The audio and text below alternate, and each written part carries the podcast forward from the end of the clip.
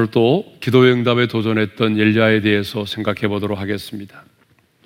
3년 6개월 동안 비가 내리지 않는 그 땅에 비를 내리기 위해서 엘리야는 갈멜산 꼭대기를 향하여 올라갔습니다.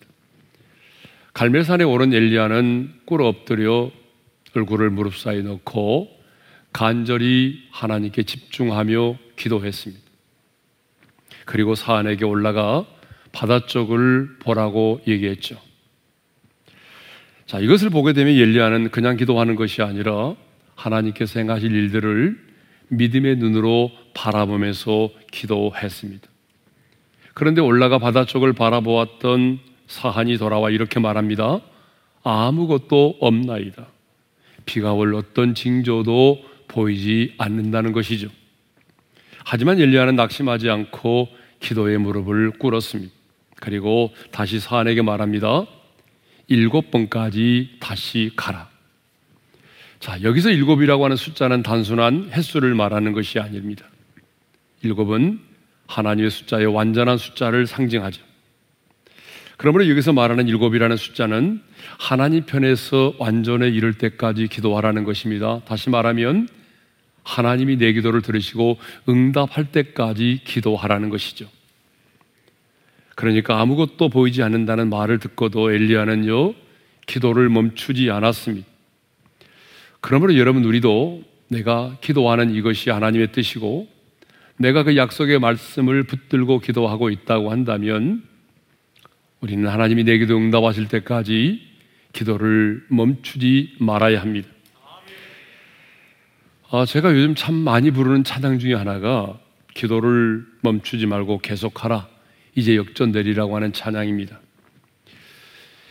왜 이 찬양을 제가 좋아할까 생각해 보니까요. 가사를 보게 되면 추상적인 내용이 별로 없어요. 굉장히 현실적으로 우리 마음에 와닿는 그런 가사들로 되어 있습니다. 기도를 멈추지 마라. 눈앞의 상황이 마음을 눌러도 원망치 마라. 너의 입을 지켜라.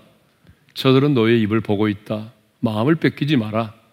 내가 널 도우지 않는다는 소리에 너의 모든 게 모든 게 불리해도 너는 기도를 계속해라. 눈앞의 상황이 마음을 눌러도 어떻게 하라고 말하죠? 원망치 말라고 말하죠. 왜 원망치 말라고 말하죠? 저들이 너의 입에서 무슨 말이 나오는지를 보고 있기 때문이라는 거죠. 더 나아가 하나님이 너를 도우지 않는다는 그런 소리에 마음을 뺏기지 말라고 말하죠. 그리고 지금의 상황이 모든 게 불리해도 너는 기도를 계속하라는 것입니다. 기도를 멈추지 않고 계속하게 되면 하나님이 언젠가 너의 모든 상황을 역전시켜 주실 것이니 기도를 멈추지 말고 계속하라는 가사입니다. 엘리야는요 아무것도 보이지 않는다는 말을 듣고도 기도를 멈추지 않았습니다. 그런데 일곱 번까지 다시 가라고 하는 사한의 이 엘리야의 말에 순종해서 올라갔던 사한이 이번에는 일곱 번째 올라가서 바다 쪽을 바라보고 난 다음에 손만한 작은 구름을 보게 되었습니다. 그래서 황급히 뛰어 내려와서 이렇게 말하죠. 44절을 읽겠습니다. 시작. 일곱 번째 이르러서는 그가 말하되 바다에서 사람의 손만한 작은 구름이 일어나나이다. 사실 엘리야는 이 손만한 작은 구름을 기다리고 있는 것이 아닙니다. 이 손만한 작은 구름을 위해서 그렇게 간절히 기도한 게 아니에요. 엘리야는요, 3년 6개월 동안 비가 내리지 않은 그 땅에 그 땅의 대지를 적셔줄 수 있는 시커먼 먹구름과 소낙비를 기다리고 있었던 것입니다. 그러므로 손만한 작은 구름을 보았을 때 어쩌면 실망할 수도 있습니다. 작고 하찮은 것으로 여기며 기도를 포기할 수도 있습니다. 그러나 엘리야는요, 그 손만한 작은 구름을 보고 낙심하고 실망하는 것이 아니라 그 손만한 구름 속에서 하나님이 행하실 큰 일을 보았습니다. 손만한 작은 구름에서 이 손만한 작은 구름에서 하나님께서 내리실 큰 소낙비를 본 것입니다. 이것이 바로 엘리야의 위대함입니다. 그렇습니다, 여러분. 기도하는 사람, 영의 사람은요, 언제나 조그만한 이 작은 것에서 하나님이 행하실 큰 일을 본다는 것입니다. 많은 경우에 우리 하나님은요, 기도의 응답에 앞서서 어떤 큰 일을 행하시기 전에 하나의 사인으로서 손만한 작은 구름을 우리에게 보여주실 때가 있습니다. 그런데 우리는 그 손만한 작은 구름을 보지 못할 때가 얼마나 많은지 몰라요. 분명히 하나님께서 내가 너의 기도에 응답해 주실 것이라고 하는 하나의 사인으로서 내 인생 가운데 조그마한 손만한 구름을 보여주시는데 우리는 그것을 잊어버릴 때가 많아요. 아니, 손만한 구름이 내 인생 가운데 보여도 우리는 그 구름 속에서 하나님께서 행하실 큰 일을 보지 못할 때가 많이 있어요. 아니, 어떤 분들은 손만한 구름 때문에 불평하고 원망하는 사람도 있어요. 하나님, 제가 그렇게 원하고 간절히 기도했던 건 이건 아니잖아요. 제가 이것 때문에 하나님 앞에 그렇게 오랜 시간 동안 기도한지 아세요? 아니에요, 하나님. 여러분, 불평하지 마세요. 원망하지 마세요. 이제부터는요, 기도의 응답에 하나님께서 징조로 보이신 손만한 작은 구름일지라도 불평하지 말고 그것을 여러분의 가슴에 품에 안고 감사하시기를 바랍니다. 그리고 기도의 응답에 도전하시기를 바랍니다. 왜냐하면 이 손만한 작은 구름이 머지않아 내 인생의 큰 은혜의 소낙비가 될 것이기 때문입니다. 엘리야는 이 손만한 작은 구름에서 하나님께서 내리실 큰 소낙비를 보았습니다. 그리고 확신을 가지고 다시 아방에게 이렇게 말하죠. 44절 하반절을 읽겠습니다. 시작. 이르되 올라가 아합에게 말하기를 비에 막히지 아니하도록 마차를 갖추고 내려가서서 하라 하니라. 아방에게 말합니다. 이제 곧 비가 내릴 것입니다. 그러니 비에 막히지 아니하도록 마차를 갖추고 내려가라는 거죠. 여러분, 엘리야에게요. 비가 내릴 것이라고 하는 소낙비가 내릴 것이라고 하는 확신이 없었다고 한다면 어떻게 엘리야가 아방에게 나아가서 이렇게 말할 수가 있었겠습니까? 엘리야에게는 확신이 있었어요. 그 선만한 작은 구름을 보면서 더 분명한 확신을 가졌어요. 그런데 우리는요, 기도는 하면서도 확신이 없는 기도를 할 때가 너무 많다는 거예요. 참 기도는 많이 하는데 놀라운 것은 확신을 가지고 기도를 하지 않는다는 거예요. 그러니까 사도행전 12장을 보게 되면요. 베드로는 감옥에 갇히고 교회는 옥에 갇힌 베드로를 위해서 간절히 기도했습니다. 하나님이 그 기도를 들으셨어요. 그 천사를 보내 가지고 감옥에 있는 베드로를 구출해 내셨습니다. 그래서 이제 감옥에서 나온 베드로가 자신을 위해서 모여서 합심으로 기도하고 있는 그 현장을 찾아갔습니다. 대문을 두드렸어요.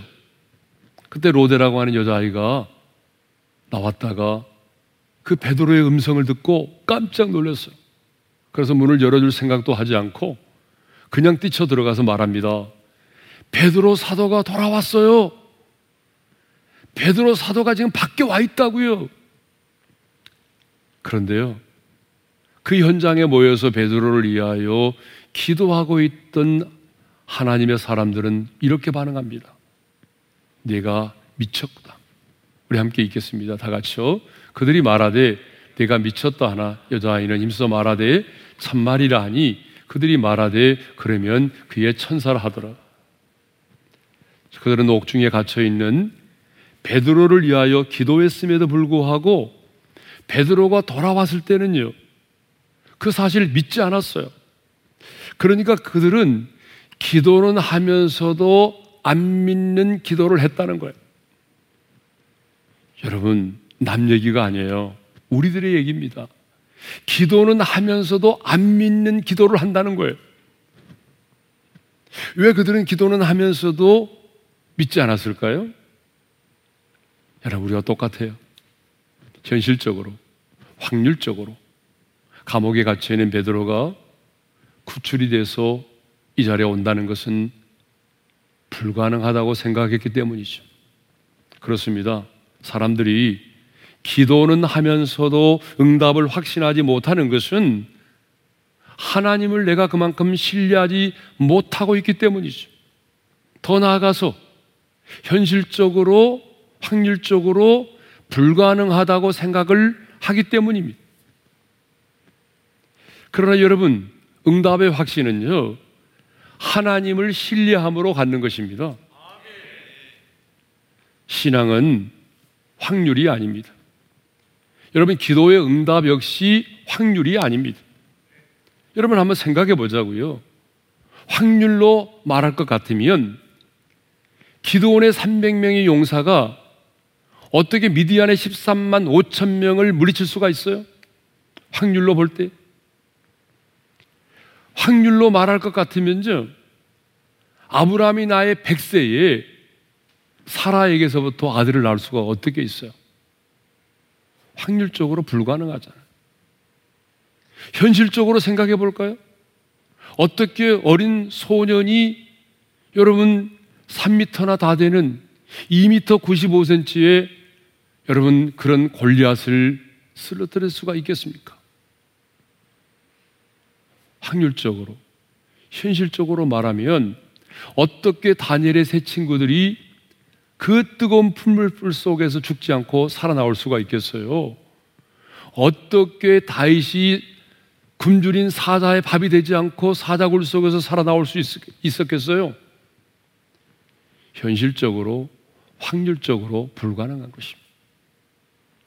그러나 여러분, 하나님이 하시면 할 수가 있는 것이죠. 기도를 멈추지 않고 확신을 가지고 기도했던 엘리야의 기도는 이제 마침내 응답이 됐습니다. 엘리야의 기도는 결코 헛되지 않았습니다. 45절 상반절을 읽겠습니다. 다 같이요. 조금 후에 구름과 바람이 일어나서 하늘이 캄캄해지며 큰 비가 내리는지라. 조금 후에입니다. 이때가 언제죠?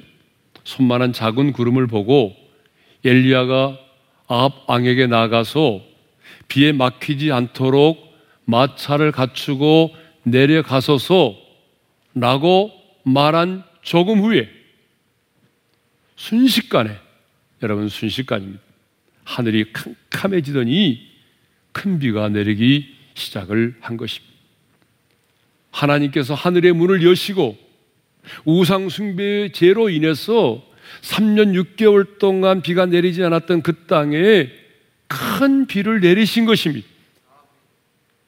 엘리야는 아방에게 나가서 큰 비 소리가 있나이다라고 선포를 했는데 이제 실제로 큰 비 소리가 그 땅 가운데 있게 된 것입니다. 여러분 얼마 만에 오는 비입니까? 3년 반 만에 오는 비입니다. 그동안 메말랐던 땅 기근과 가뭄으로 인해서 먹을 것과 마실 것이 없었던 그 땅에 큰 비가 내린 것입니다. 메말랐던 대지는 비로 적셔졌고 타들어가던 산천 초목도 다시 생기를 되찾았습니다. 그리고 시냇가에도 이제 물이 고여서 졸졸졸 흘러내리기 시작을 했습니다.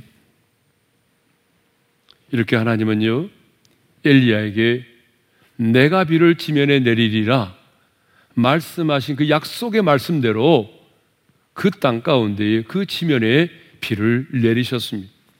하나님의 약속의 말씀대로 비를 내리셨어요. 이것을 보게 되면 우리 하나님은 어떤 분이시죠? 약속을 지키시는 신실하신 하나님이십니다. 이렇게 엘리야가 선포한 대로 기도한 대로 비가 내리자 아방은요 엘리야의 권면에 따라서 마차를 갖추고 이스라엘로 내려갔습니다. 45절이죠. 읽겠습니다. 시작. 아합이 마차를 타고 이스라엘로 가니. 그런데 더 놀라운 일은 비가 온 후에 일어났습니다. 여호와의 능력이 엘리야에게 임하였어요. 46절 상반절을 읽겠습니다. 시작. 여호와의 능력이 엘리야에게 임함에 여러분 기도의 응답으로 비가 내리는 것으로 모든 게 끝나지 않았어요. 우리는 여기서 끝날 때가 참 많거든요. 근데 하나님은 여기서 끝나지 않았어요. 하나님의 능력이 엘리야에게 임했습니다. 여기 여호와의 능력이 엘리야에게 임했다라고 하는 말을 직역하면 이렇습니다. 여호와의 손이 엘리야에게 있었다. 직역하면 그렇습니다. 무슨 얘기냐 그러면 하나님의 손이 엘리야를 붙잡았다 그 말입니다. 하나님의 손이 엘리야를 잡았는데 성경은 뭐라고 표현하죠? 여호와의 능력이 엘리야에게 임했다라고 말하죠. 그러면 왜 하나님의 능력이 엘리야에게 임했을까요? 왜 하나님은 엘리야를 그 손으로 붙잡으셨을까요? 46절 하반절을 읽겠습니다. 다 같이요. 그가 허리를 동이고 이스라엘로 들어가는 곳까지 아합 앞에서 달려갔더니 하나님의 능력이 엘리야에게 임했을 때 엘리야는요 허리를 동여 매고 아방 앞에서 달려갔습니다. 그러니까 왜 하나님의 능력이 엘리야에게 임했는지 알 수 있죠. 마차를 타고 내려가는 아방보다 더 빨리 달려가면서 바로 왕, 이, 아니, 바로 이 아방 앞에서 달려가도록 하기 위함이었습니다. 그런데 왜 엘리야는 허리를 동여맸을까요? 당시 옷은요, 밤에는 이렇게 이불이 되고, 낮에는 옷이 되는 그런 옷이잖아요. 그러니까, 이 허리를 동여매지 않으면, 뭐 치렁치렁한 옷을 조이지 않으면은 빨리 달려갈 수도 없고, 달려가는 순간에 그 옷이 다 벗겨질 수밖에 없는 것이죠. 그래서 하나님의 능력이 엘리야에게 임했을 때 엘리야는 가장 먼저 허리를 동여맸습니다. 그리고 손살같이 빗속을 향하여 달려나갔습니다. 아하방은 지금 엘리야가 말한 대로 마차를 타고 갈매산을 빠른 속도로 내려가고 있습니다. 그런데 아하방만이 아니라 하나님의 사람, 하나님의 손에 붙들림 바 되어 있는 바로 엘리야도 비를 맞으면서 갈멜산을 내려가고 있습니다. 그런데 이 갈멜산에서 말이죠. 이스라엘, 이스라엘까지의 거리가 어느 정도냐 그러면 약 25km. 어, 제가 준비, 설교 준비하면서 한번 거리를 계산해 봤는데요. 여기서 국회의사당, 여의도의 국회의사당까지를 팀앱으로 검색을 하니까 19km가 나오더라고요. 그러니까 여러분 짧은 거리가 아니에요. 여의도 국회의상보다 6km 정도를 더 가야 되는 거리예요. 상당히 먼 거리입니다. 그러니까 엘리야는요, 상당히 먼 그 거리를 비를 맞으면서 옷이 비에 흠뻑 젖은 채로 달려간 것입니다. 한번 그날의 장면을 여러분 한번 상상해 보시기를 바랍니다. 시커먼 먹구름과 함께 막 장대비가 쏟아져 내립니다. 그런데 그때 이 아방은요, 마차를 타고 빗길을 달려 내려오고 있습니다. 엘리야는요, 허리를 동인 채로 소낙비를 한번 맞으면서 아방 앞에서 달려 내려오고 있습니다. 그런데 누가 앞서 내려오고 있어요? 마차를 탄 아방입니까? 아니면 뛰어서 달려서 내려오고 있는 엘리야입니까? 허리를 동이고 달리는 엘리야가 아방 앞에서 달려가고 있습니다. 그러면 왜 엘리야는 이렇게 비를 맞으면서까지 먼 거리를 아방 앞에서 달려 나갔을까요? 자, 46절에 보면은 다시 한번 46절 하반절의 말씀을 읽겠습니다. 다 같이요. 그가 허리를 동이고 이스라엘로 들어가는 곳까지 아합 앞에서 달려갔더라. 왜 엘리야는 하나님의 능력이 자신에게 임했을 때에 허리를 동여매고 아방 앞에서 달려갔을까요? 자신이 아방보다 좀 더 빨리 달려갈 수 있는 사람이다. 아방이요. 나는 당신이 마차를 타고 가는 것보다 더 빨리 달릴 수 있는 사람입니다. 자기 자신을 과시하기 위해서였을까요? 아니면은 그동안에 바알의 신을 숭배했던 이 아방에게 좀 욕, 다시 말하면, 어, 약을 올리기 위해서요. 그랬을까요? 제가 설교 준비를 하는데 갑자기 이런 말이 툭 튀어나오더라고요. 용용 죽겠지. 이게 튀어나와요. 우리가 어릴 때 상대방에게 약을 올릴 때 썼던 말들이잖아요. 용용 죽겠지. 이런 말 많이 했거든요. 그러면 엘리야도 정말 그랬을까요? 비를 맞으면서 아방 앞에서 달려가면서 혀를 낼름낼름 내미면서 영영 죽겠지 이렇게 했을까요? 그건 아니라고 봐요. 왜 엘리야는 하나님의 능력이 임했을 때에 비를 맞으면서도 그 먼 거리를 아방 앞에서 달려나갔을까요? 내가 이런 사람이야. 자기를 과시하기 위해서였을까요? 아니면 약을 올리기 위해서였을까요? 아닙니다. 저는 두 가지 이유라고 생각하는데요. 그 첫 번째 이유는 이 응답의 기쁜 소식을 전하기 위해서입니다. 비를 기다리고 있는 백성들에게 이 응답의 기쁜 소식을 한순간이라도 더 빨리 전하고 싶어서 이렇게 빗속을 뚫고 달려나간 것입니다. 기도 응답을 통해서 여러분 하늘의 문이 열렸잖아요. 3년 6개월 동안 비가 내리지 않던 그 땅에 큰 비의 소리가 들리면서 여러분 큰 비가 쏟아져 내렸잖아요. 엘리야의 마음이 어떠했을까요? 여러분 다 체면을 차리고 그 자리에 앉아서 비를 감상하고 있었을까요? 여러분 같으면 그랬을 것 같아요? 아닙니다. 엘리야는요, 벅차오르는 감격을 가지고 달려나갔습니다. 성경에는 없지만 분명히 엘리야는 이렇게 마음속으로 기도하면서 달렸을 거예요. 하나님, 감사합니다. 나의 기도를 들어주시고 응답해 주셔서 감사합니다. 3년 6개월 동안 닫혀있던 이 땅에 하늘의 문을 여시고 비를 내려주셔서 우리 민족을 살려주시니 너무나 감사합니다. 여러분, 이렇게 감사를 외치면서 빗속을 뚫고 달려나가지 않았겠어요? 응답의 기쁜 소식을 전하기 위해서 달려가는 이 엘리야의 눈에는 뜨거운 눈물이 흘러내렸을 것입니다. 아니, 빗물과 눈물이 막 범벅이 돼 가지고 막 흘러내렸을 거예요. 여러분, 기도의 응답에 도전해서 이렇게 응답을 받은 사람은요, 엘리야와 같은 이 기쁨과 이 감격을 누립니다. 똑같이 신앙생활을 해도 오랜 시간 동안 이 기도의 응답에 도전했다가 이런 응답을 경험하게 되면 정말 밖으로 뛰쳐나가서 사람들에게 외치고 싶을 만큼의 그러한 응답의 기쁨과 감격을 누립니다.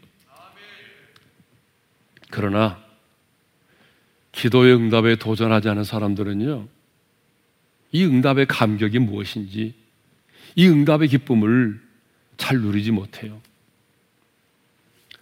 우리가 근본에 코로나 상황이 계속되고 있는 긴장된 상황 속에서도 우리가 단열 기도회를 은혜 가운데 마쳤습니다.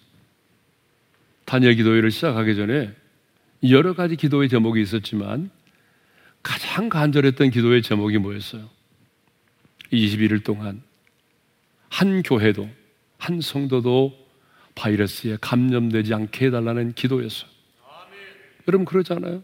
1만 4천여 교회 40만 이상의 성도들이 함께 하고 있는데 하루도 아닌 매일 21일 저녁마다 하고 있는데 여러분 만일에 어떤 교회가 코로나19 바이러스로 인해서 확진자가 나오게 되고 그래서 뉴스에서 계속해서 그 문제가 이슈가 되어지고 그렇다고 한다면 어떻게 되겠습니까? 그래서 우리는 정말 간절히 주님 21일 동안 단일 기도의 기간 동안에 어떤 한 교회도 한 성도도 코로나19 바이러스에 감염되지 않기를 하나님이 특별히 보호해달라고 기도했는데 정말 우리 하나님께서 예?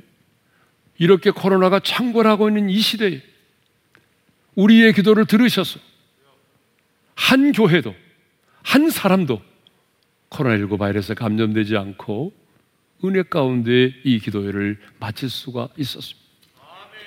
이 기도회를 마치는 날 얼마나 감사했는지. 예. 이 엘리야의 이 감격과 기쁨을 여러분 우리도 함께 누릴 수 있었던 것이죠. 기도 응답에 도전하여 응답을 받는 사람은 엘리야와 같이 억제할 수 없는 그런 기쁨과 감격을 누리게 되는 것입니다. 사람은요, 너무나 감사하고 감격스러운 일을 만나게 되면 가만히 앉아 있을 수가 없어요. 성경에 그런 장면이 참 많이 나와요. 예? 성전 미문에 앉아 있다가 그 남에서 안지명이 된 자가 구걸하고 있던 안지명이가 나왔을 때도 마찬가지고요. 사마리아 우물가의 여인도 마찬가지잖아요. 그날에 물을 기르러 왔다가 메시아이신 예수님을 만났잖아요. 그가 메시아이신 예수님을 만났을 때 어떻게 반응했나요? 물동이를 버려두고 동료로 뛰어들어가서 내가 메시아를 만났다고 그 메시아를 전하지 않았습니다. 예전에 우리나라가 한일의 올드컵 때 말이죠. 4강에까지 올랐습니다. 올드컵 4강에. 아, 그때는 우리나라 대한민국 사람들이 제정신이 하나도 아니었어요. 보게 되면 낮에도 보게 되면요 다 빨간 옷 입고 다녔거든요. 예. 대부분의 사람들이 다 그랬어요. 저희 교회도 그때 올림픽 공원에다가 하나의 장을 마련했어요. 그래서 큰 대형 스크린을 설치를 하고 빔 프로젝트를 쏴가지고 많은 사람들이 모여서 같이 예, 구경을 했거든요. 보았거든요. 약 2만 명이 모였어요. 예. 근데 그때 우리가 지고 있다가 말이죠. 역전도 하게 되는데, 아, 이게 뭐 사람들이 난리가 났어요. 예? 그냥 일어나가지고 옆에 있는 사람은 남자나 여자나 상관이 없더라고요. 막 껴안고 덩실덩실 춤을 추는데, 여러분, 정말 정신이 없었어요. 사람은요, 누구나 모든 사람이 불가능하다고 말하고 안 된다고 말했지만 하나님께서 나의 기도를 들으시고 역전의 은혜를 베풀어 주시면 누구도 가만히 앉아 있을 수가 없습니다. 저는 우리의 인생에도 이렇게 기도가 응답돼서 역전의 은혜를 경험해서 응답의 기쁨을 감출 수가 없어서 아니 하나님께서 내게 행하신 일들을 숨길 수가 없어서 밖으로 뛰쳐나갈 수밖에 없는 그러한 일들이 우리 가운데 일어날 수 있기를 주님의 이름으로 축원합니다. 자, 왜 엘리야는 비를 맞으면서 그 먼 길을 아방 앞에서 달려나갔을까요? 두 번째 이유입니다. 그 두 번째 이유는 하나님의 하나님 되심을 드러내기 위해서였습니다. 바알을 숭배하는 아방에게 내가 믿는 하나님이 어떤 분이신가를 드러내 보이고 싶었기 때문이에요. 성경에는 기록되지 않았지만 분명히 엘리야는 아방 앞에서 25km나 되는 그 먼 거리를 달려가면서 분명히 이렇게 외치지 않았을까요? 아방이요. 지금 내리는 이 비는 우연히 내리는 비인 줄 아세요? 당신이 섬기는 바알의 신이 내리는 비라고 생각하세요? 아니에요. 지금 우리 가운데 내리고 있는 이 비는 내가 믿는 하나님, 그 하나님이 내리신 비입니다. 내가 비를 지면에 내리리라고 말씀하셨던 그 하나님께서 나의 기도를 들으시고 하늘의 문을 여시고 이 땅에 비를 내리신 것입니다. 무슨 말입니까? 내가 믿는 하나님이 참 하나님이시고, 내가 믿는 하나님이 약속을 지키시는 하나님이시고, 내가 믿는 하나님이 하늘의 문을 열고 닫으시는 전능하신 하나님이시다라고 하는 것입니다. 더 나아가 이런 메시지도 선포했겠죠. 이스라엘 백성들이요, 아방이요, 이제 더 이상 바알을 숭배하지 말고 하늘의 문을 여시고 비를 내리신 하나님께로 돌아오십시오.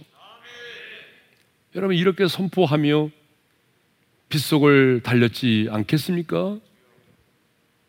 이렇게 하나님의 하나님 되심을 드러내는 이 엘리야의 두 뺨에는 빗물과 함께 감격의 눈물이 흐르고 있었을 것입니다. 얼마나 감동적인 장면입니까? 이렇게 엘리야는요, 기도의 응답을 통해서 하나님의 하나님 되심을 드러내었습니다.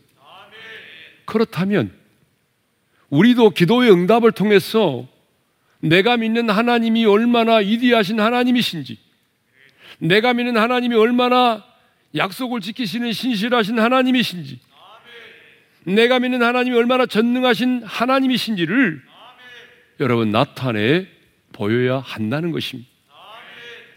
그런데 우리는 너무나 많은 경우에 하나님이 내 인생 가운데 기도를 들으시고 정말 너무나 많은 그런 은혜를 베풀어 주셨음에도 불구하고 응답을 받은 과 함께 끝나버릴 때가 너무 많아요. 주님 감사합니다. 이렇게 끝나버릴 때가 많아요. 아닙니다, 여러분. 하나님이 내게 기도의 응답을 주셨을 때는 나 홀로 그냥 응답 주셔서 감사합니다라고 끝내는 게 아니에요. 기도의 응답 그 이유가 더 중요한 거예요. 그래서 하나님은 엘리야에게 능력으로 임하셨고 그래서 마차를 타고 내려가는 아방보다 더 빨리 달리게 하시면서 그 아방 앞에서 하나님을 시하게 하신 것입니다. 저는 우리 어린애 성도들이 끊임없이 기도 응답에 도전해서 하나님이 어디 있느냐? 하나님 살아계시지 않아? 라고 말하는 이 시대 사람들에게 하나님의 하나님 되심을 드러내 볼 수 있기를 주님의 이름으로 축원합니다. 그런데 우리는요, 이렇게 기도의 응답을 통해서 하나님의 하나님 되심을 드러냈던 엘리야가 우리와는, 아니, 나와는 좀 다른 어떤 특별한 사람일 것이라고 하는 그런 편견을 가지고 있습니다. 그래서 엘리야는 특별한 사람이야. 왜? 아니 엘리야는 그리 시내가에 있을 때 하나님이 막 까마귀를 통해서 먹을 것을 갖다 주었잖아. 아니 엘리야는 기도하니까 하나님이 불을 내려 가지고 번제물을 막 그 자리에서 태워 버렸잖아. 엘리야가 기도하니까 하나님이 하늘의 문을 여시고 3년 6개월 동안 비가 내리지 않은 그 땅에 막 비를 내리셨잖아. 그러니까 엘리야는 나하고는 게임이 안 되는 사람이지. 특별한 사람일 거야. 여러분, 우리가 그런 생각을 하고 있단 말입니다. 근데 하나님은요, 여러분이 그런 생각을 하고 있을 거라고 미리 아셨어요.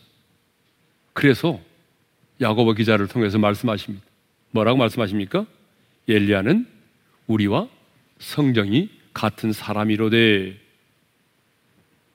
엘리야는 특별한 사람이 아니라는 거예요. 우리와 성정이 같대요. 성정이 같다는 말이 무슨 말이에요? 똑같은 사람이란 말이에요. 우리와 똑같이 넘어지기도 하고, 우리와 똑같이 실수하기도 하고, 우리와 똑같이 연약한 인간이라는 거예요. 여러분 보세요. 엘리야가 이 일 후에 이런 엄청난 기적을 경험하고 난 이후에 이세벨이 자신을 죽이려 한다는 소식을 듣고 어떻게 반응했어요? 언제 그랬느냐는 듯이 로덴 나무 그늘에 앉아서 죽기를 구했잖아요. 짱이에 막 생일을 저주하면서. 여러분 이거 보게 되면 엘리야, 여러분 우리가 똑같은 사람 아닙니까? 오늘날로 말하면 우울증을 겪었다 그 말이죠. 예? 자, 엘리야는 우리와 똑같은 사람입니다. 우리와 똑같이 실수도 하고 우리처럼 낙심도 하는 사람이에요. 그런데 여러분, 우리와 성정이 똑같은 사람이지만 성경은 이렇게 말씀하고 있습니다. 야고보서 5장 17절 하반절과 18절 말씀을 읽겠습니다. 굉장히 중요합니다. 다 같이 읽겠어요. 시작. 그가 비가 오지 않기를 간절히 기도한즉 3년 6개월 동안 땅에 비가 오지 아니하고 다시 기도하니 하늘이 비를 주고 땅이 열매를 맺었느니라. 무엇이 그로 하여금 하나님의 위대한 역사를 일으키도록 했다고 말합니까? 기도한즉 다시 기도하니 이거예요. 여러분, 기도한즉 다시 기도하니 기도 때문이었다고 말해요. 하나님은 엘리야가 여러분 뭐 특별한 사람이었기 때문이 아니라 그가 무슨 특별한 사람이었기 때문에 하나님의 하나님 되심을 드러낸 사람이 아니라 기도했기 때문에 하나님의 하나님 되심을 드러내었다라고 분명히 말씀하고 있습니다. 그렇습니다, 여러분. 기도 외에는 이런 유가 나갈 수가 없습니다. 기도하지 않고 기적을 경험한 사람이 있습니까? 여러분, 기도하지 않고 시대의 붕을 경험한 적이 있었습니까? 없습니다. 많은 사람들이 말하더라고요. 이제 기적의 시대는 끝이 났다고. 저는 동의하지 않습니다. 여러분, 기적의 시대가 끝이 난 게 아니에요. 기적이 사라진 것이 아니라 기적을 일으킬 수 있는 믿음이 사라진 거예요. 기적을 일으킬 수 있는 기도의 사람이 사라진 거예요. 사랑하는 성도 여러분, 오늘 우리들도 엘리야와 별반 다르지 않은 사람들이에요. 연약하고 쉽게 넘어지고 한마디 말에 상처받고 자존심도 상하고 또 자존심도 세고 누군가 나를 힘들게 하는 사람이 있으면 뭐 그 사람 때문에 밥맛도 떨어지고 그 사람 때문에 잠도 이루지 못하는 그런 사람들이 여러분 우리가 이렇게 연약한 사람들이에요. 정말 연약한 사람들이에요. 우리가 얼마나 연약한 사람들입니까? 그러나 엘리야처럼 기도의 무릎을 꿇으면 나의 약함이 주님 안에서 강함이 될 줄로 믿습니다. 기도의 응답에 도전하면 하늘의 문을 열고 닫을 수 있는 그런 사람이 될 수 있습니다. 그러므로 나는 무엇을 해도 안 된다고 말하지 말고 나는 불행한 사람이야. 라고도 말하지 말고 나는 가진 것이 없다라고 불평하지 말고 여러분 엘리야처럼 기도 응답에 도전하시기를 바랍니다. 그래서 하나님의 하나님 되심을 드러낼 수 있기를 바랍니다. 그 기도의 응답을 통해서 아니 역전의 은혜를 통해서 내가 믿는 하나님이 얼마나 위대하시고 신실하신 하나님이신가를 드러내시기를 바랍니다. 그리고 그 하나님이 나와 함께 계신다는 사실을 드러내시기를 바랍니다. 하나님은 오늘도 하나님의 하나님 되심을 드러낼 수 있는 이 시대에 엘리야를 찾으십니다. 저와 여러분이 바로 이 시대에 찾는 하나님이 찾으시는 그런 엘리야가 될 수 있기를 주님의 이름으로 축복합니다. 자, 우리 찬양할 텐데요. 우리 함께 기도에 주 앞에 나와 후렴에 보게 되면 하늘 문이 열리고 은혜의 빗줄기 이 땅 가득 내리도록이라고 하는 가사가 있습니다. 여러분, 우리가 기도의 무릎을 꿇으면 하나님께서 하늘의 문을 여시고 이 땅 가운데 은혜의 소낙비를 내리실 것입니다. 코로나 바이러스가 창궐한 이 땅에 주님께서 하늘의 문을 여시고 은혜의 소닥비를 내리신다면 여러분 이 창궐하고 있는 바이러스도 이 땅 가운데서 사라질 줄로 믿습니다. 그러한 심정으로 이 찬양을 하나님께 드리겠습니다. 우리 함께 기도해. 주 앞에 나와 무릎 꿇고 그 긍휼 베푸시는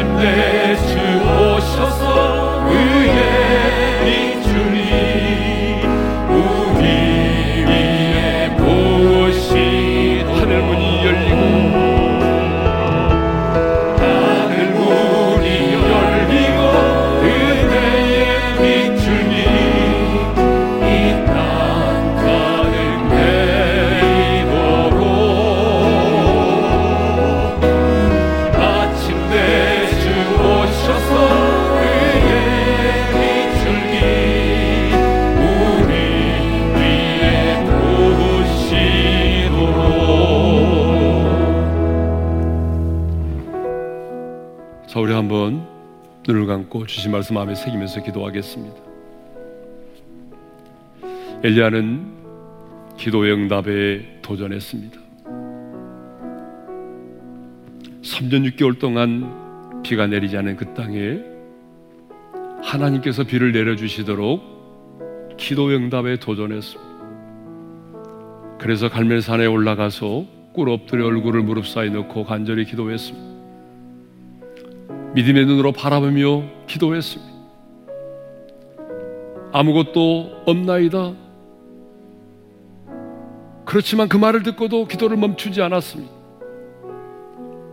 마침내 엘리야의 기도는 응답이 되었어요. 하나님이 약속하신 말씀처럼 하나님이 그 땅에 비를 내리셨습니다.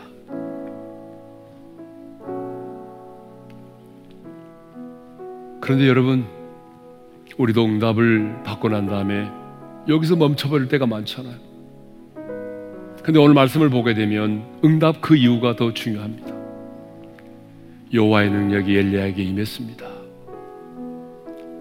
그래서 엘리야는 비를 맞으면서도 마차를 타고 내려가는 아방보다 더 빨리 앞서 내려갔습니다. 그 이유는 이 백성들에게 응답의 기쁜 소식을 전하기 위해서입니다. 저는 우리 성도들이 기도 응답에 도전해서 하나님이 내게 베풀어 주신 그 놀라운 은혜와 감격 때문에 가만히 앉아 있을 수가 없어. 엘리야처럼 빗속을 뚫고라도 뛰쳐나갈 수밖에 없는 그런 응답의 감격과 기쁨이 여러분에게 있기를 엘리야가 아방보다 비를 맞으면서 앞서 나갔던 것은 하나님의 하나님 되심을 드러내기 위해서입니다. 이 비는 하나님이 내리신 비라고. 당신이 믿은 바알의 신은 살아있는 신이 아니라고. 하나님은요, 기도의 응답으로 끝나는 것이 아니라, 기도의 응답 그 이후에, 오늘 우리를 통해서 하나님의 하나님 되심이 드러나기를 원하십니다. 그런데 우리는 늘 핑계하잖아요. 엘리야는 특별한 사람일 거라고. 아닙니다. 우리와 성정이 같은 사람.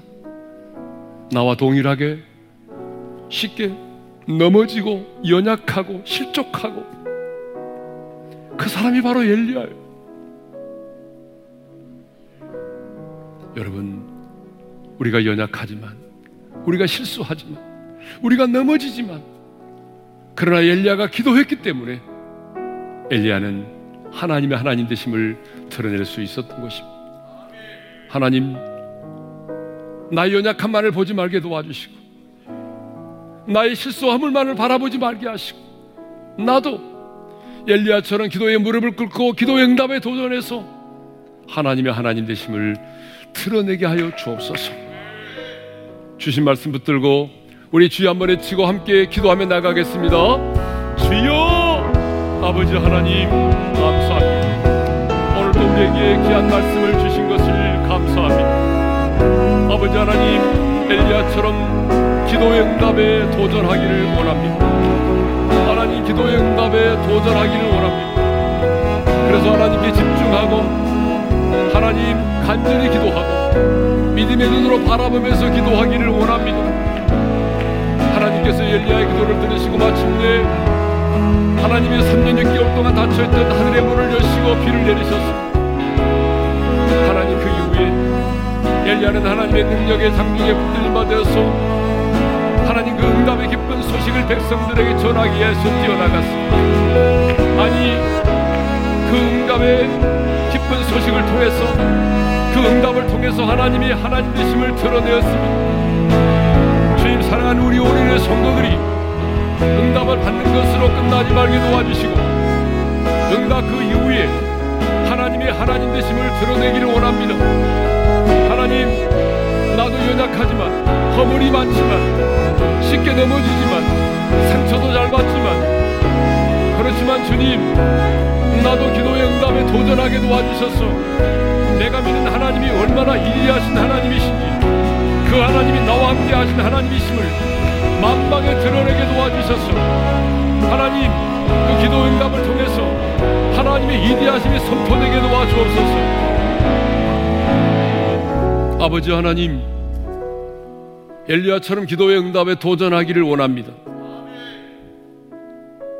엘리야도 우리와 성경이 같은 사람이라고 하나님 말씀하셨습니다. 그렇습니다, 주님. 우리도 엘리야처럼 실수도 하고 넘어지기도 하고 연약한 존재입니다. 그렇지만 엘리야가 기도했기 때문에 엘리야는 마침내 하나님의 하나님 되심을 드러내었습니다.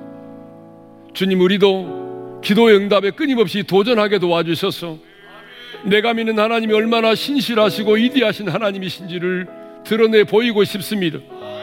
아니 그 하나님이 나와 함께 계심을 드러내 보이기를 원합니다. 성령님 도와주십시오. 이제는 우리 주 예수 그리스도의 은혜와 하나님 아버지의 영원한 그 사랑하심과 성령님의 감동 감화 교통하심이 끊임없이 기도 응답에 도전해서 하나님의 하나님 되심을 드러내기를 소망하는 모든 성도들 위해 이제로부터 영원토로 함께 하시기를 축원하옵나이다. 아멘.